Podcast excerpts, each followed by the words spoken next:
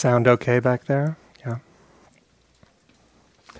Uh, how many people are new to uh, Spirit Rock tonight? Welcome to all of you.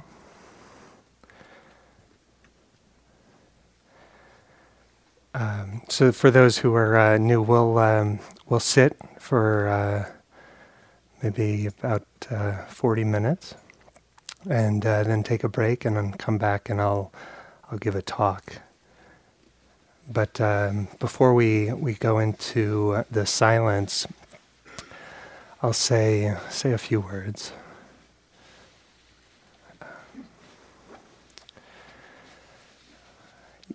in the uh, the Buddhist um, stories, these kind of archetypal stories of uh, uh, the Buddha, and um, there's one that stands out that that uh, is um, close to a lot of people's hearts, and that's the the story of the Buddha and Mara.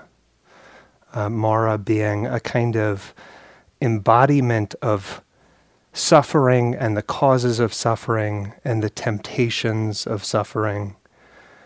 And uh, in one of the classic stories, the Buddha is is sitting and uh, and Mara is is tempting the Buddha with lots of different uh, uh kind of enticements. The the enticements of um, aversion of sensual pleasure, of doubt.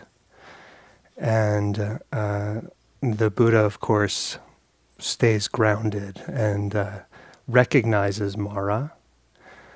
Um,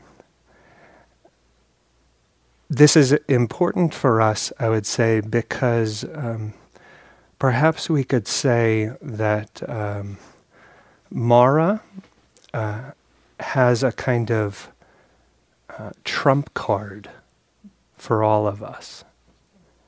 Like there's one card that when Mara plays it, he usually wins.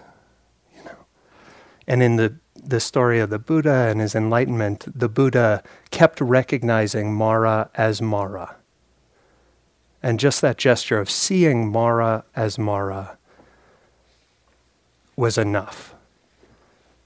But for each of us, in our own experience, um, there's something very likely that um, bribes us out of ease often, you know. And for, for me personally, it's this very kind of primitive sense of my body kind of like falling apart. And when Mara plays that card, I take the bait more times than not. In our practice, we, um, we need to know what Mara's trump card is for us.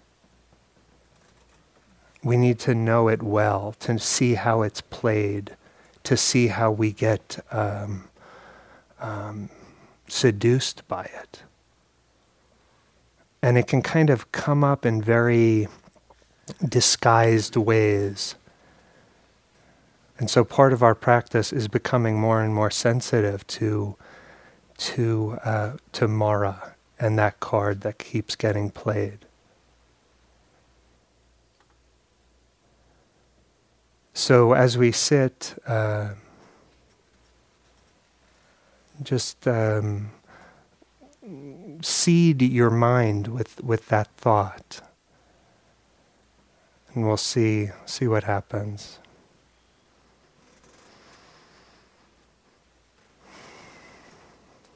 Finding a, a posture that feels uh, sustainable.